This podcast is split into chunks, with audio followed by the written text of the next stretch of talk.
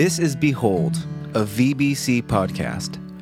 Our goal is to examine biblical truth that will better equip you to behold the glory of the Lord more fully in your daily life. I'm Sean Helch, and I'm joined by Dan Gillette and Jason Moog. We each serve in different roles at Valley Bible Church. And without further ado, here is the Behold podcast.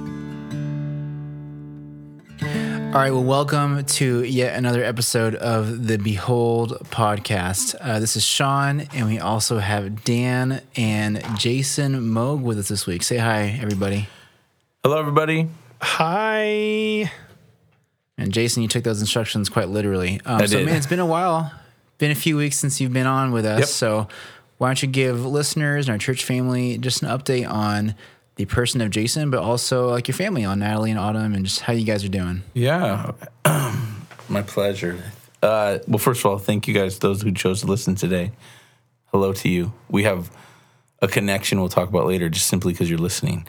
But uh, I, uh, in general, I think in I, I often say this phrase when people ask me how we're, how's the Mugs doing, how are we doing. I stop and I think about it because I really do want to think, but I even for seconds.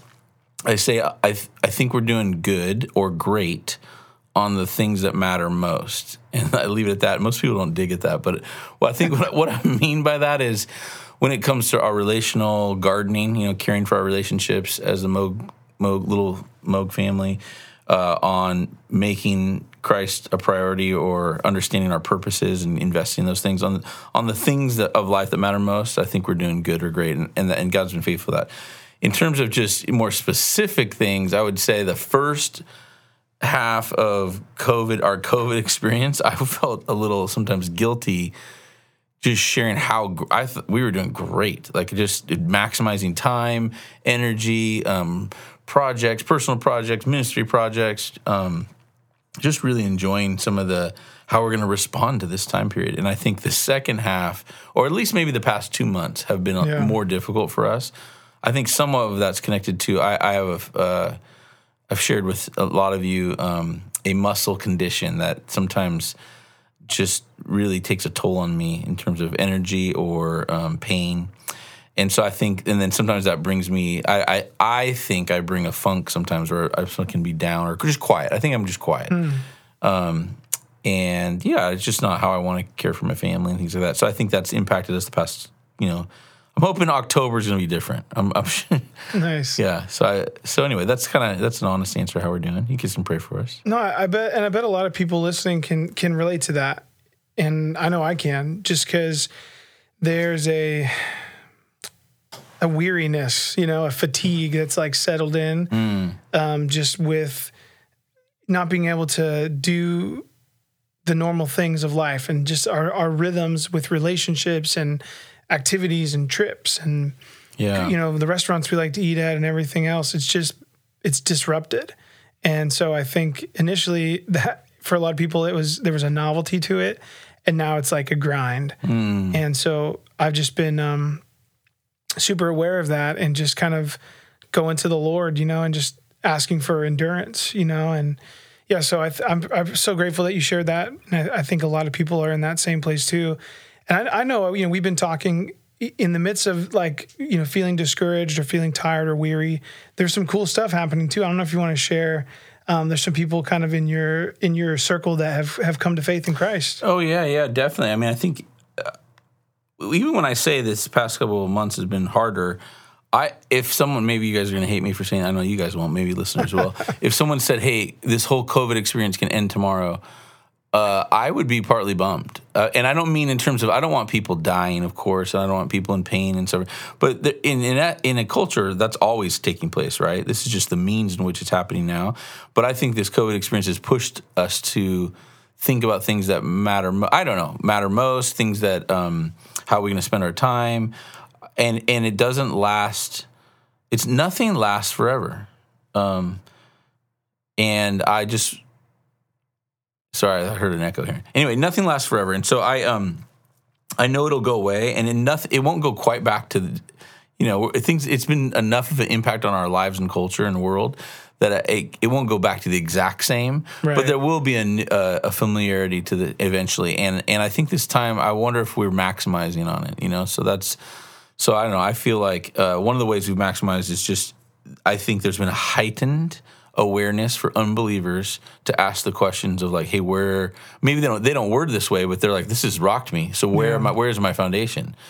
And I've had an increased favor in my ministry and in my personal life talking to unbelievers. And so along this COVID journey, there's been uh, people who have come to saving faith based on those discussions and heard the gospel. And you know, one one that I've mentioned to Dan is a, is a whole family. Like they're it just kind of peppered down through siblings and parents and things like that. So it's been really encouraging. Ah, so that's so amazing to hear. I love it. I love it.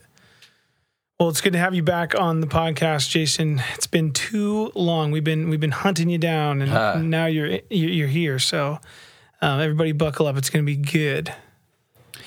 Yeah, uh, Jason, like Dan said, I think a lot of people can just relate to where you're at. And um, yeah, it's really special to have you just sacrifice some of your time and your energy, even with everything going on, to be with us. So we are excited, my brother, to have this dun dun dun time of koinonia with you. So here, so great buckle up, people, because here we go. All right, so th- those of you who have been listening for the last few weeks, you know that we are in our Together teaching series. And again, we're looking at just the, this idea that, that God has designed and created his people for community and for fellowship and for relationship. And this last Sunday, uh, Mr. Jason Moog over there, he led us through on what the meaning of, of koinonia is, biblically at least, and some of the, the key elements that we see inside of that. But before we hit that, though, Jason, just give us a little preface and help our people to understand why is it that now after three weeks we're talking about this why didn't we start with koinonia Yeah, that's a good question. Thanks. I, I a little background story. Uh, I don't even know if you guys know this. You, well, I know you remember. We were going to go through the book of Jonah. Do you remember that? I do remember that. So we, uh, those of you who are listening or from no, or newer to our faith family, we function off of a teaching team, and so while some of the teachers are focused on one series, some of us are freed to write the curriculum or the material for another series. And so I'd been working on a series for Jonah that we were going to do during this time. This was before COVID, and then bam, we got here. And just in praying through it, we thought, man, this is this is great stuff. But it it if if we had started right now with working on a series, this is I wouldn't have picked Jonah. Um, and you know, I, and there's a, that's a whole that would be a whole nother podcast on how do we choose series and how do we pray through that and things like that. But anyway, so we talked. I talked with them and I said, what if we hold off on Jonah? Maybe look at it 2021 or sometime in the future that'll be ready to go. And then uh, and I said I suggest this like this uh, conceptual series just on koinonia and that's kind of how that birthed. And so I started working on this ten week series for for what we now have called Together, which is somewhat of a pun. Do you guys know this? I mean, because people use the phrase "we're we're in this together," we're in the you know stick stick in the fight together, and Right, you, right. um, you know. Doing life together, and so we said, "Well, what do, what do we actually? What do Christians actually mean when they say that?" And so that's kind of how that unfolded, and and so, uh, yeah, Gary and um, I said, hey, would you guys lay a foundation? And so Gary and uh, and Charlie and some of the team, that part of the team said, hey, you know, they looked at different ways to lay a foundation, kind of showing how God's God's relational God, and He's created us to function in unity that way. And so we thought it, a good foundation would be they did uh, to go through 1 Corinthians twelve, and so that just kind of laid this foundation of, hey, look at this. The the, the church is designed this way um, because God is relational God, and because He designed us to be one body. And so that led us into let's lay that foundation first, and then now we'll talk about okay. So now specifically, we as a body, how can we care for one another in in these five different ways? So And it's so important because w- some of us have grown up in the church and we hear certain words and they just get kind of thrown around and, and maybe over time they kind of change meaning or they lose their their their po- you know their their potency. yeah, And um, so I, I think fellowship is actually one of those words that we just kind of I don't know like we we think we know what it means, but but when we actually look at what it you know what do the intended authors mean when they use this this term, you know ko- koinonia that we get fellowship from. Uh, it brings different insight and new insight. So, and I, I know, I know you, you even said on Sunday that there's uh, a lot of different you know characteristics that are that are important or essential to Christian koinonia, and, and we looked at four on Sunday. So I'm so glad that that we looked at that on Sunday because it just brings a whole new insight and and it helps us understand really what that what that term means and and, and the implications for us.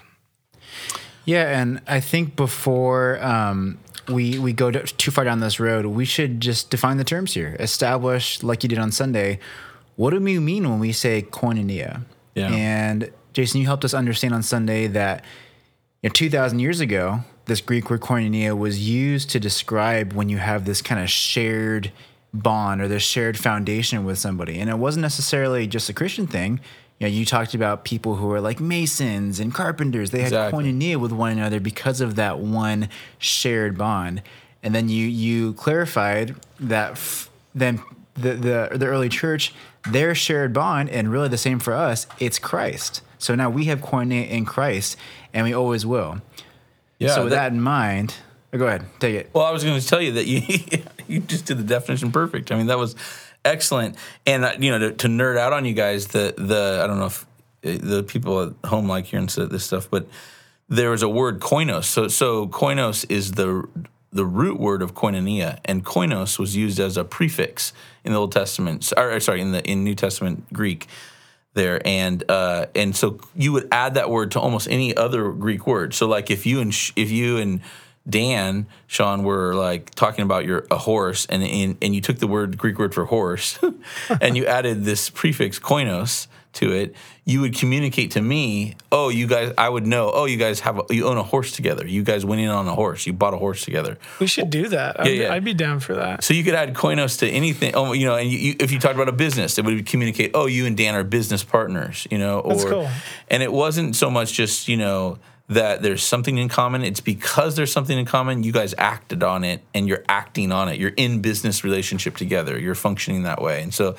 That was that word, yeah. You, you nailed it, um, Sean. Just I didn't say any of that on Sunday, but um, yeah, just that idea of it was already being used in the culture, and then what they started to see is, whoa, the fellowship that these Christians have. What's what's the one thing in common? Well, it's Christ. So yeah, that's it.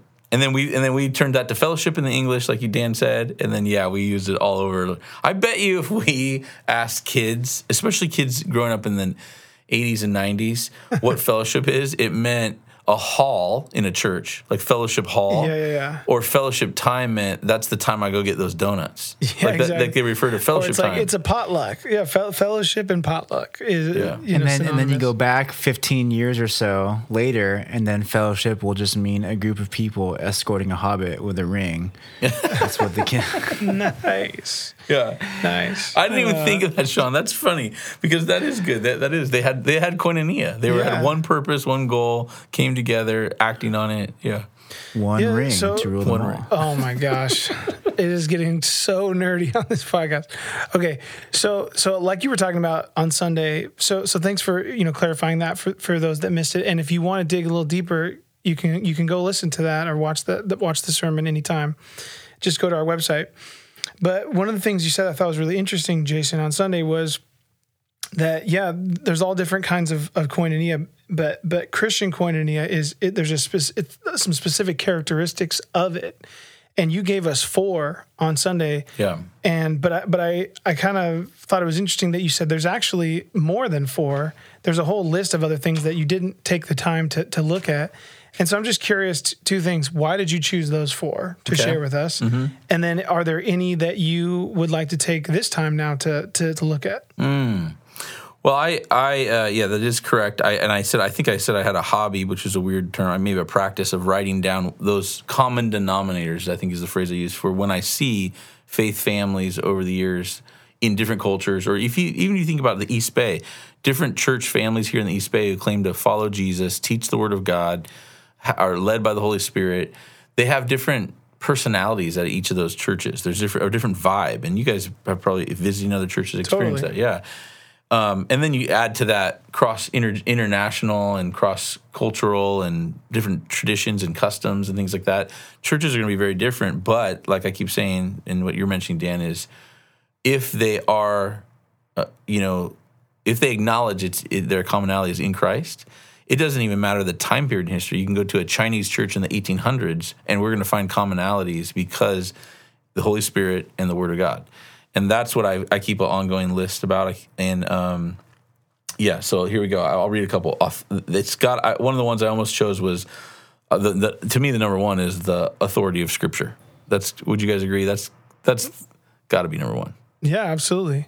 Um, And you know, like a gospel uh, priority of prayer, commitment to uh, growing in worship and ministry and evangelism, commitment to obedience, and understanding obedience is an expression of trust and, and love and worship. And I got humility on here and uh, a sense of urgency for the gospel. These seem to be almost more important in some ways than the four that I mentioned, right? Or what do you guys think? Yeah, totally. I mean, so I'm I'm like scratching my head. I'm So why you know why Yeah, didn't, why didn't you include some of those ones? Because they, they, especially the worship one. I mean, come on. That's your jam. That's, Yeah. that's you and Sean. Yeah. But uh, but yeah, what do you kind of kind of give us some insight? Because I know you spent a lot of time praying through. Can, what- can I what- can I guess? Yeah, you can guess. Yeah, yeah. Can I give a guess answer?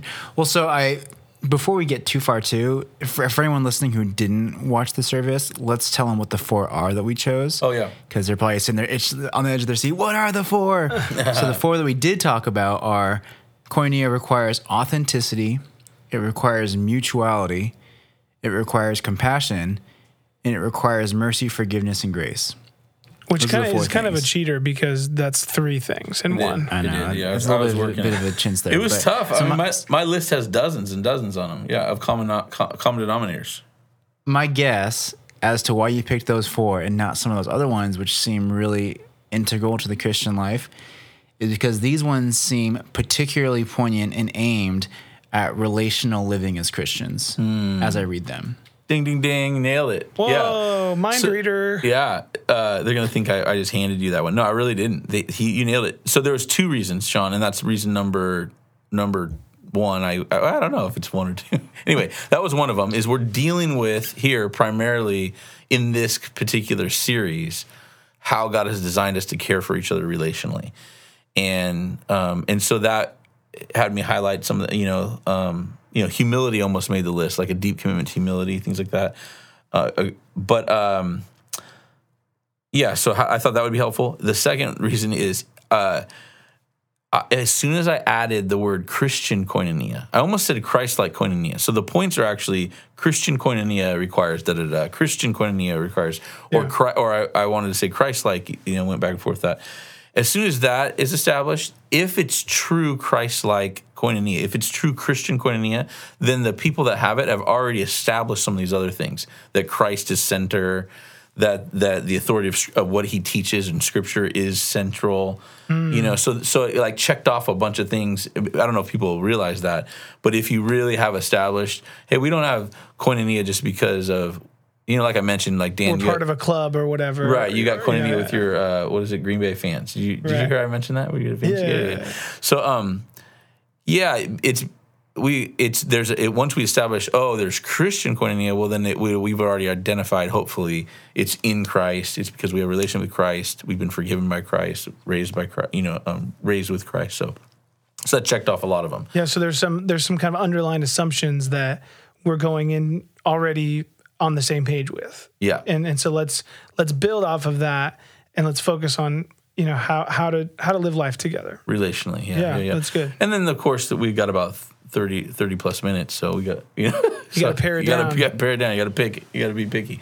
So um, yeah, I mean, I think another thing I'll turn it back to Sean to like lead us through the the ones um, that we talked about here. But like even authenticity, that first one, you know, I picked ones that I think are just really hard for us. You know, when it comes to relational thing, we have a proclivity to do the almost the opposite of that. So that's the ones I picked. Yeah.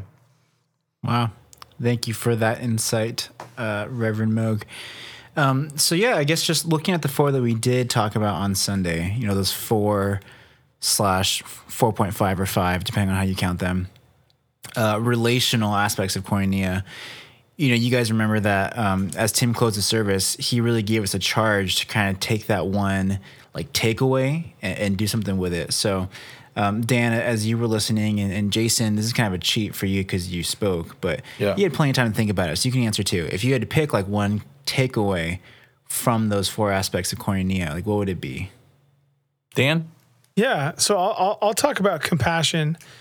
And this is just something that really is striking for me as, you know, you just think about Jesus and just the attitude that he had.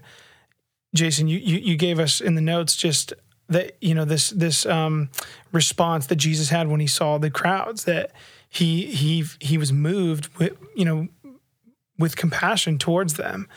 And, you know, he, he thought of them um, like sheep without a shepherd.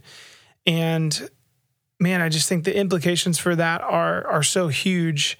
And I think especially in this time um, where there's there's so much vitriol and hostility and, and and hatred in the world, this is something that I think we we need to be just like pouring into and just looking at Jesus, man, how, what kind of heart did Jesus have? And just praying and asking God to to to, to stir that heart in us Yeah. as we think of other people. Um, and then there's some great passages there, just um, some practical things about like I just love the idea from Galatians six, just that picture of like carrying someone else's burden. And man, I just I think back to some of the uh, maybe hard times that I've had in life, or some of the really the the moments in my life where I experienced the greatest joy and delight. It had to do with that issue of like carrying someone else's burden. You know, either someone came alongside me when I was when I was feeling overwhelmed and crushed, and just I don't know, just that picture of just like holding up my my load and just you know taking Yeah. taking the the ease off, you know, easing easing my burden a little, or vice versa. And so I just think there's so much life and so much delight and joy in in doing that, and um, and then just you know also thinking about people outside our faith family Yeah. when they see us do that, when they see us uh, care for each other in that way, and when we are moved with compassion towards them to enter into to whatever's going on in their life, even though they're not part of our faith family. I mean, that's such a powerful witness, and it can um, it can really show people the the the heart of Jesus. Um, I was talking to a buddy this week, and he uh, you know, was just was just thinking about this issue of of Christian koinonia and and it requires compassion and and obviously we're primarily talking about the context of brothers and sisters in in in faith family, right? Our, our church family. But he um he you know was just extending that into his his time his place where he spends most of his time uh, at- work. And there was this guy, his coworker who just um really kind of did him wrong in in a very particular way, and uh, you know some some things kind of transpired, and the person basically had to come back and and kind of apologize and and and admit he was wrong, and and and because the, this this this guy had been thinking about the compassion of Christ, um, he he was able to just extend grace to him and be very kind in in receiving that and and, and giving forgiveness. And he was just it was just kind of cool. He was like, I think maybe a couple months ago or or whatever, like I wouldn't have been in that place where I would have done that. And so it's just kind of cool as you know as we think about Jesus um, and his heart for people and we model ourselves after that, we can we can really you know show that and extend that to others. And that's just I think is really powerful. It's cool. Yeah. Uh, on that note, Jason, I really appreciated that you, because if, if compassion is like the level two for caring for others, you know, level one you mentioned is like sympathy and empathy, and and I think that in general most humans just forget to do that when it comes to disagreements or arguments or conflicts, whatever it is, and especially in times like right now where there's so many issues that are just creating division amongst God's people and uh, people are finding themselves in different camps. They're just forgetting to do those two things of of remembering, like either through through sympathy, like, hey, I've walked through the, what this person's walked through too, and I can identify with them Yeah. or or to me, which is even more important, is being able to empathize. Is really being able to sit and and, and try to imagine what this person is going through. Right. Uh, but instead, we just go to that default of just no me me me me me. Um, Right. Which honestly, I think is from the enemy. It's from Satan. And like Dan said, like when we're close to Jesus and, and praying for help in these things, he gives us that humility. It becomes so much easier to do that, sympathizing and empathizing and Right. um, yeah, just leading to that compassion towards people. Yeah. Someone someone came up to me uh, at the Sunday night service and that we had that you guys should definitely check out. And I, and not you two. I know you guys are there, but I'm, I meant the listeners if you haven't checked out. Uh, and he, they said, you know, I'm kind of mad at you. And I'm like, what? what? And he- they're like, I, I, you broke down that idea of of pity, sympathy, empathy, compassion. And, and if those of you who weren't listening on Sunday weren't able to, uh, pity, pity basically says sees someone in pain and says, you know, that stinks for her, you know, or stinks for him. I wouldn't want to experience that. That's that's fundamental pity, uh, sympathy, which we need. We we all can have that. That's it's okay to have pity on someone, but then sympathy says, I, I can remember what it's like to be in a situation like that or an experience like that. Empathy, which is the next level, says I'm going to try to put myself in their shoes and, and picture what it's like for that person right now. And that's those that's what Sean was mentioning that sympathy and empathy are so important to be able to do but compassion acts on it. It says i'm going to actually do something now. I'm going to try to help the situation out. I'm not going to fix it.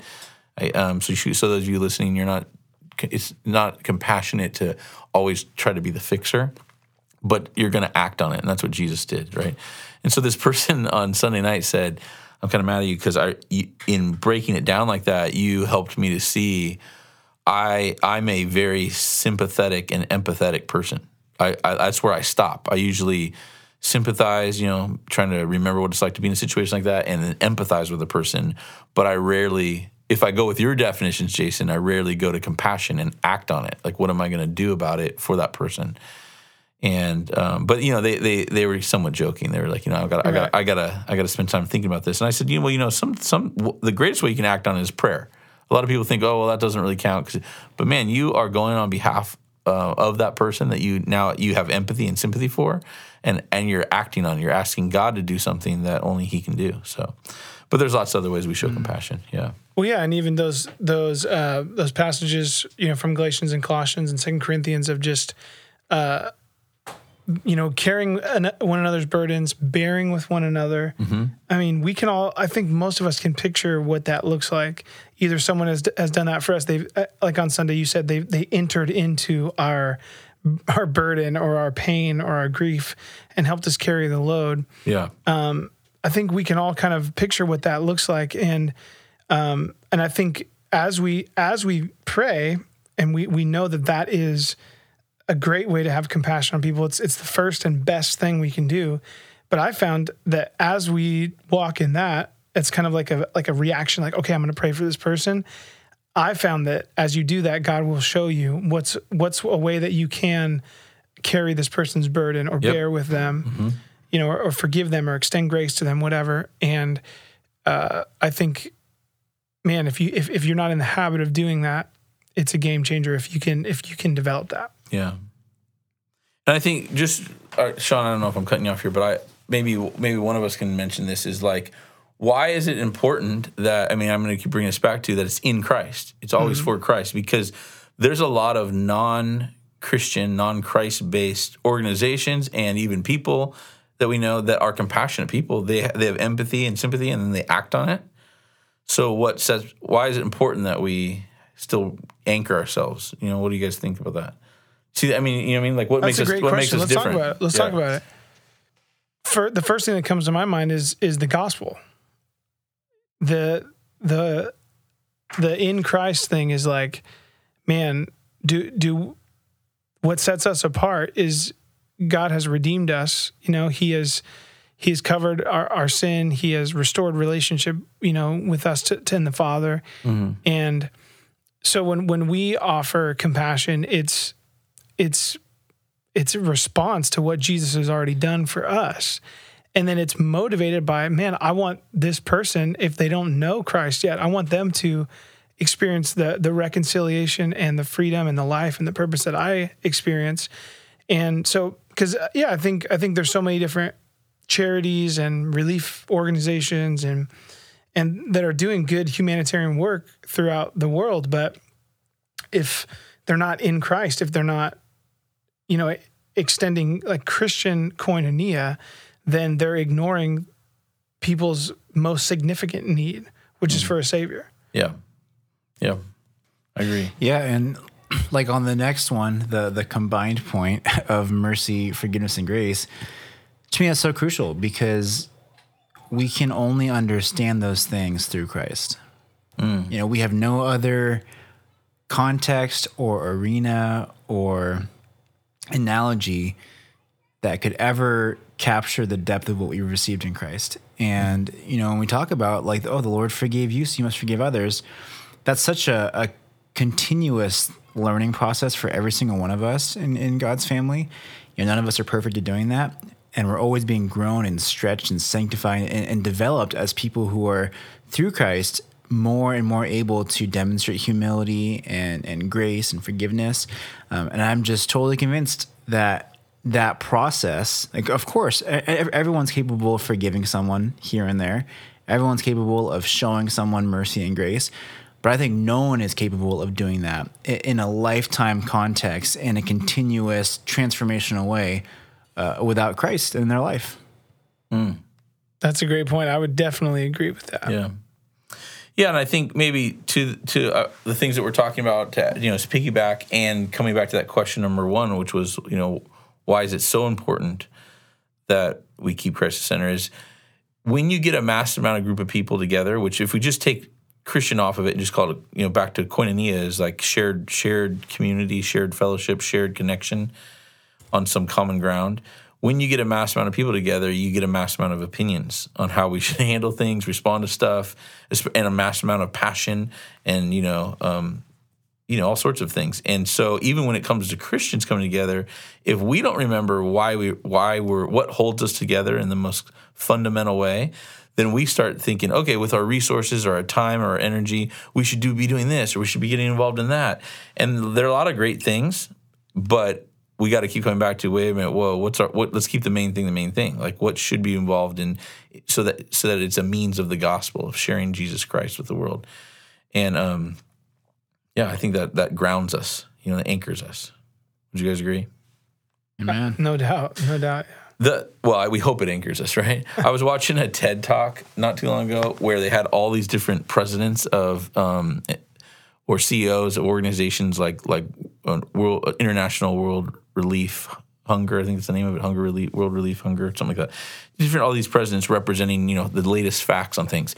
And this one woman said that, you know, and everybody backed her. Not all non-Christian organizations, all doing wonderful things, but they and they backed her on this. They said that she said the latest research um, is that the planet ha- for for it produces enough resources and has been for a long time producing uh, in fact she argued they argued all the time. It's always produced enough resources that everyone on the planet should be able to eat. Like what stopped us is that we've not been able to, to between technology and you know um, you know unifying resources and abilities to, to distribute that food all over the world.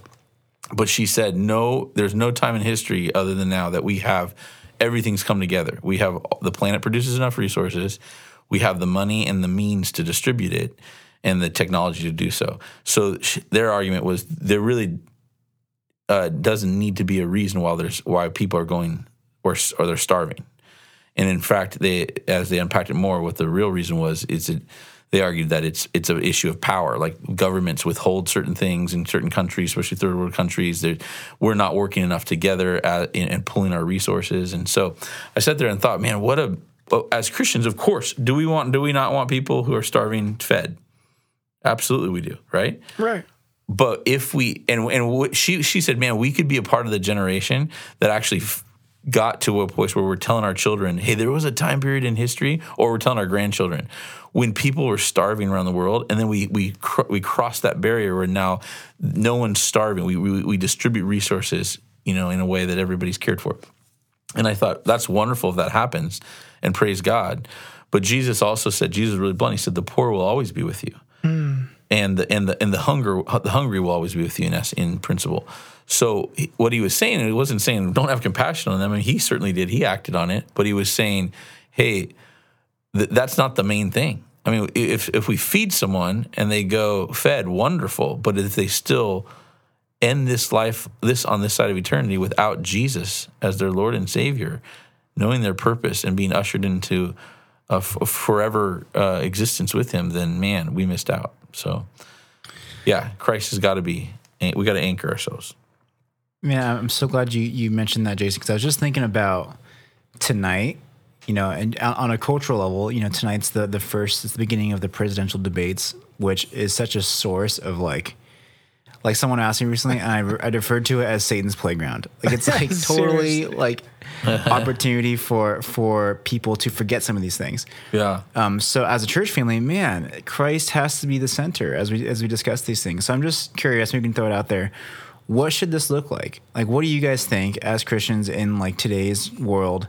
What what should a totally Christ centered and and koinonia filled church family look like during an election and how should they behave towards one another?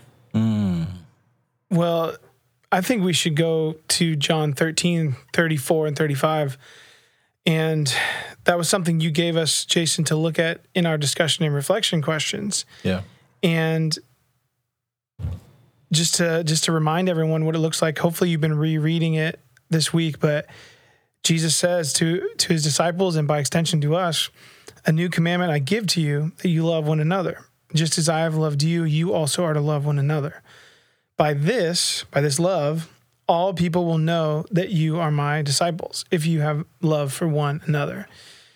And I I just love that picture of of I mean it keeps us honest and it keeps us sober that that the world is watching. There's mm-hmm. an unbelieving world that doesn't understand love the love of Jesus in, in an experiential way. They don't they don't have what we have and they haven't experienced the love of, of Jesus.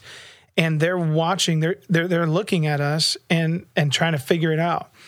And so what if we just kind of kept that in the forefront of our minds as we approach the, this political arena and and just the the climate that we're in right now with the election whether it's stuff we post online, you know, just thinking, okay, am, I, I, mean, I've seen, I don't know if you guys have seen this, but I've seen like brothers and sisters in Christ on, on social media, like straight up going at each other's throats mm. over politics. And I just think, man, what is this? What is the unbelieving world like? What are they seeing in yeah. that? And so I think, man, if we just if we just held that up, you know, in front of our our our the forefront of our minds and just said, okay, this is this is how people are going to know that we belong to Jesus if we love one another. Mm-hmm. So if so if I'm not loving the, you know my fellow brother and sister when I disagree with their politics, then uh, man, I'm missing an opportunity to to show people what Jesus is all about. And it's a really great responsibility. I mean, it's it's very sobering for us. If you think about it, if if if the reason, let's say, let's say, uh, you know, I'm listening at home and I'm like hearing Dan say, "Yeah, I gotta love each other, even if our politics are different, you know, or, or our political opinions on different things are different." I got to show that love because that's how the world is watching. But then, what if you're at home thinking, "Yeah, but the reason I'm totally disagreeing with this other believer is because their their political. I'm convinced their political opinion, in my opinion, it doesn't represent Christ. right. Right. Right. It doesn't represent Christ. So, um, well, it doesn't change, right? Because then, it, even in that, how do we? I'm either now addressing someone who who is another is truly another brother or sister in Christ, but in but they, I'm I think that their ideology doesn't line up with anything that Jesus teaches. Well, the Bible tells us how do we address another believer when they're living or thinking in, in an ungodly way and it's usually in humility. It's in love. It's private. It's, it's for you, their you care. One on one. It's private. It, it, it it keeps open the fact that maybe I'm off on my. It involves other people. Sometimes, even if it's private, sometimes we bring in someone that say, "Hey, can you help us understand that?" But it's always for their benefit. It goes back to that mutuality. It's you know, or I'm dealing with someone that maybe we discover isn't a follower of Jesus and then how do we how do we respond to our non our people who who don't share the faith of Jesus Christ? Well, it's in love, it's in uh, graciousness. So it doesn't change any of these ways that we respond or any of the possibilities of who we're responding to doesn't change how we respond, and that's in Christ.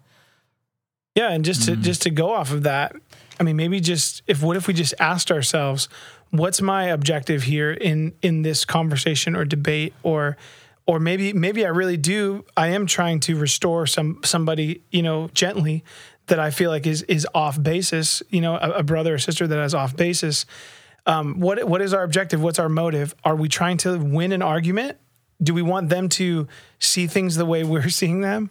Or is our motivation love? Like I I really want what's best for this person.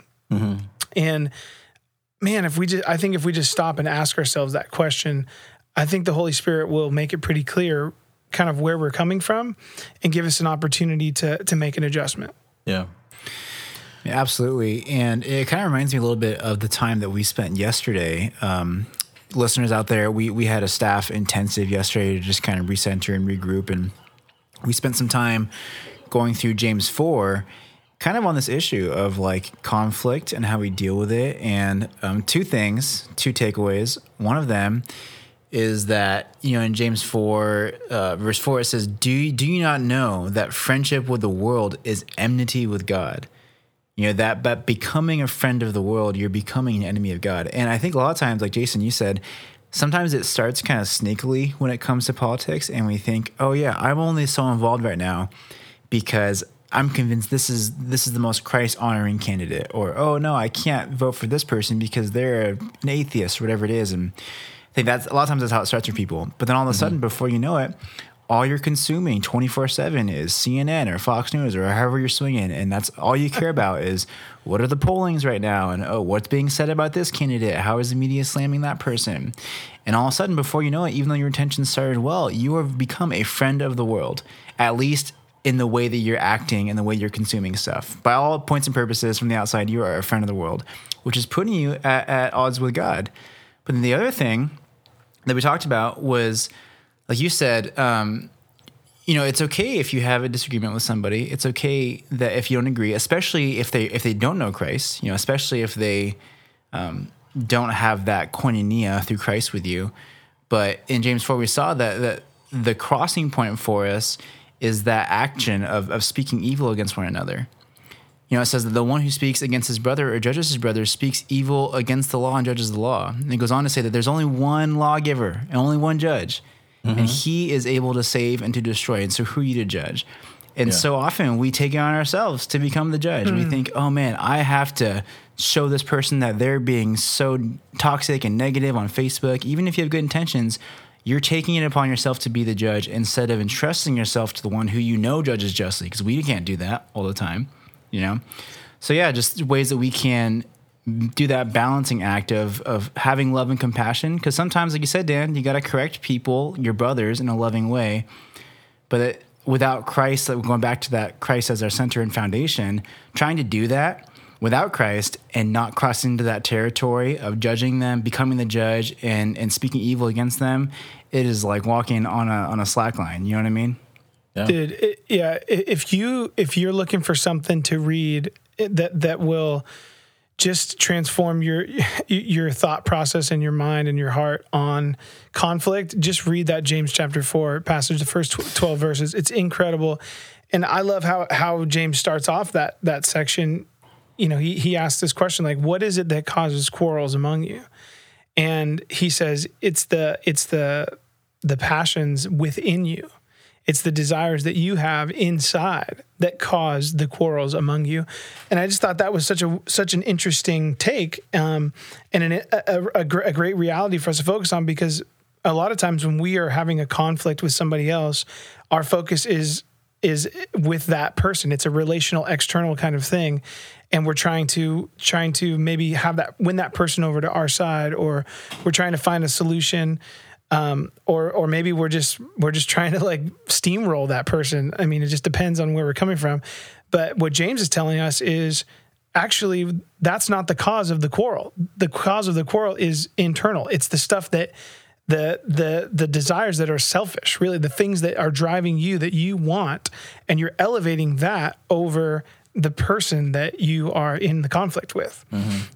And so I just think, man, now more than ever, you know, when it comes to this this political stuff, we we have to be introspective and we have to ask God to to search our heart and to show us, man, are there are there things that I'm that I uh, passions that I have that are that are not godly that are leaving leading me like Sean said to be to have my allegiance to the world as opposed to my allegiance to uh, this God who wants to dwell with me. He wants to he wants to sup with me. He wants to to abide with me. And I'm and I my allegiance is in the culture. I'm I'm I'm going after those things, and I'm I'm causing all this conflict and quarrels uh, in that pursuit. And it, it just man, as we looked at that this week, it, it's been it's been wrecking me. It's good. Yeah. I can't help but just whether you guys keep this or not, but I'm going to throw a little, a little, uh, take a little opportunity here to say if you are listening and you are someone that regularly takes part in like these online arguments, you know, um, I would ask you to really stop and consider how beneficial that is. Because what I, I I'm convinced, if you want to take, if you want to my opinion on it, that they're they are the benefit is almost zero. I, I hear such I get to hear about countless uh, people coming to faith and the and the means in which they came to faith, and I know that there are people out there that came to saving grace and put their trust in Jesus Christ or changed their perspective on something because they saw something online in some line, online platform discussion. I know that it's out there, but it is so rare. Those stories are really rare. Most of the time, it produces dissension and anger and arguments, like kind of what Dan was saying. And so, I would ask you to reconsider if that's like a practice of yours. Uh, that I wonder if there's a better use of time. If I see someone that I know, or or that claim I don't know and claims to be a Christian, and they're at, and they're saying things that on uh, some platform like that, or you know some discussion board thread, I'm not convinced. I, I usually chalk that up to that. That's a, an immature. That's either not a non-Christian who doesn't really know Christ, and they're they're saying that they are. Because if they're if they're, what they're saying doesn't align with Christ, or it's just an immature Christian. And I don't think my quick comment here is going to fix that right. right? I, I- think there's better use of, of my influence and time, um, and it usually stirs up something in my spirit that's that I don't think is Christ-like. Now, if it's someone I know, I still don't comment. I usually I would like respond to them privately, either, and I usually even do that over a phone call. I don't even think it's beneficial. I don't. I think text messages and most of that that kind of stuff should be done they, I mean, they should be used for like, hey, can you pick up eggs on the way home? Or like, hey, we're, we're going to the park to play frisbee. Not like to discuss major relational things. You know, that should be done in person, or at least voice to voice. That's that's my two cents. I couldn't agree with you more. And just give it a try, you know, because my guess is if that's your MO, it's probably not working out that great for you. So just uh, take take a page from the book of Moog and uh, give it a try and see what God hap- see see what God does. See how how it changes things. Yeah, and I would even go on to say if you look at some of those stories, which I agree, Jason, I think it's so far and few between when that does happen, which don't let that dissuade you from engaging in online evangelism. But I think it's important to ask yourself Am I doing that? Am I working towards online expansion of the kingdom of God? Or am I just getting in an online playground fight because I'm mad about something? You know, like in this post I'm posting, am I trying to get back at somebody? Am I trying to defend a point? Or am I trying to give glory to Christ? And if you really stop and, like Jason said, really pray about it and ask yourself, I think that the Holy Spirit will give you your answer on that. Yep. Um, Wow, man, this has been so encouraging for me, guys. Uh, I think we're getting ready to to wrap up this one, so we'll go do a little round robin and give one little ending chunk for people to chew on. Uh, I'll, I'll go first, and uh, man, I just want people to rest in that idea of koinos, like you said, of that we have all these different things that that bond us with others, and especially right now in this context of politics, you know, some of you out there the unfortunately, this is going to be true for someone listening. The most important koinos to you has a big R or a D at the end of it, and, it, and it's about your political party. Dang, dude. And I, throwing down the yeah, hammer. I mean it's sad, but it's true. And, and and not to say that those things aren't important, not to say that engagement and what's happening in the world around us isn't important.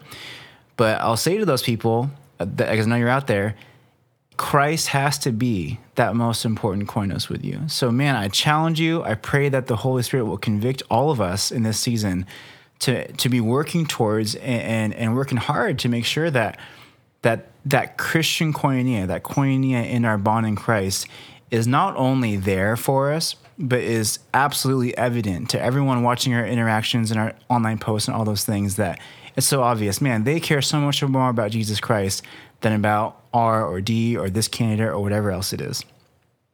Well said, buddy.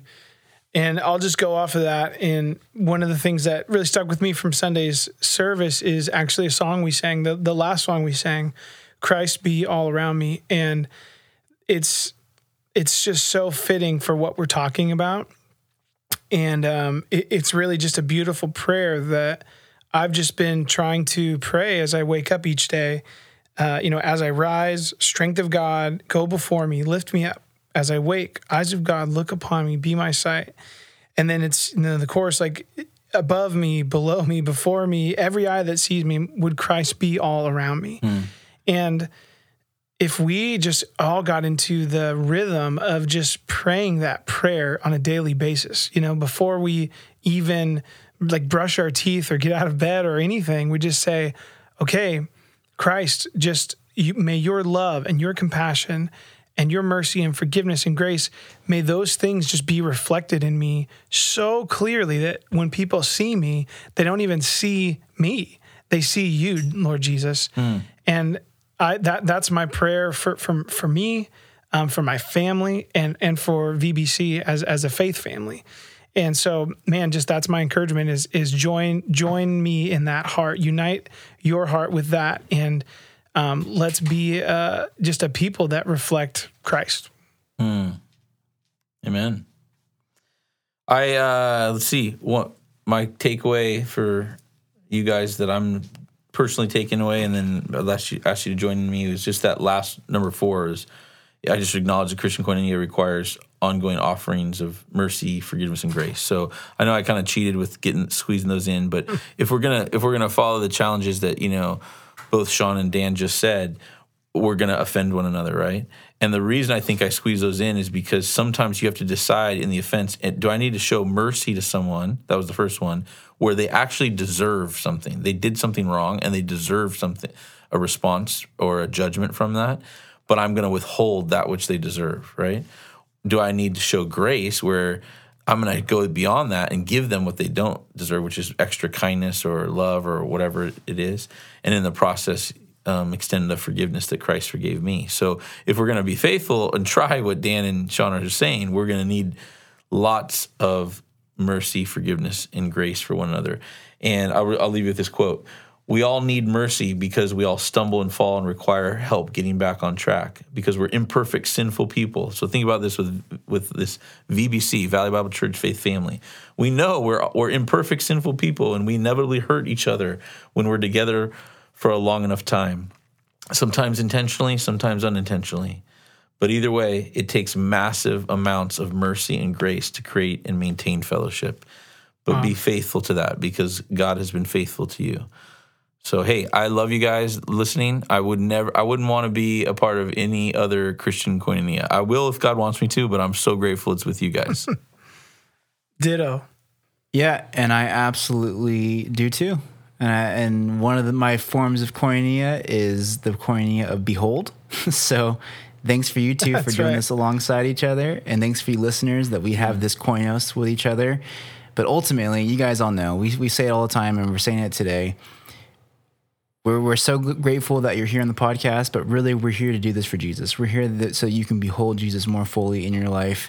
And so, hopefully, by listening to us chat about this and thinking some of these three things with us, you're growing in your appreciation, your understanding of this this koinonia in Christ that we all have together. As always, guys, we're so grateful for your time that you have joined us as we chew on some of these biblical truths together. We hope to see you on Sunday online and at our outdoor worship service. And then, of course, see you again next week. Bye, guys. Bye. See ya. Peace. Thank you for listening. Be sure to subscribe for future episodes of Behold. If you would like more information about Valley Bible Church, or if you'd like resources from this episode, go ahead and check out vbc.online forward slash behold. Catch you guys next week.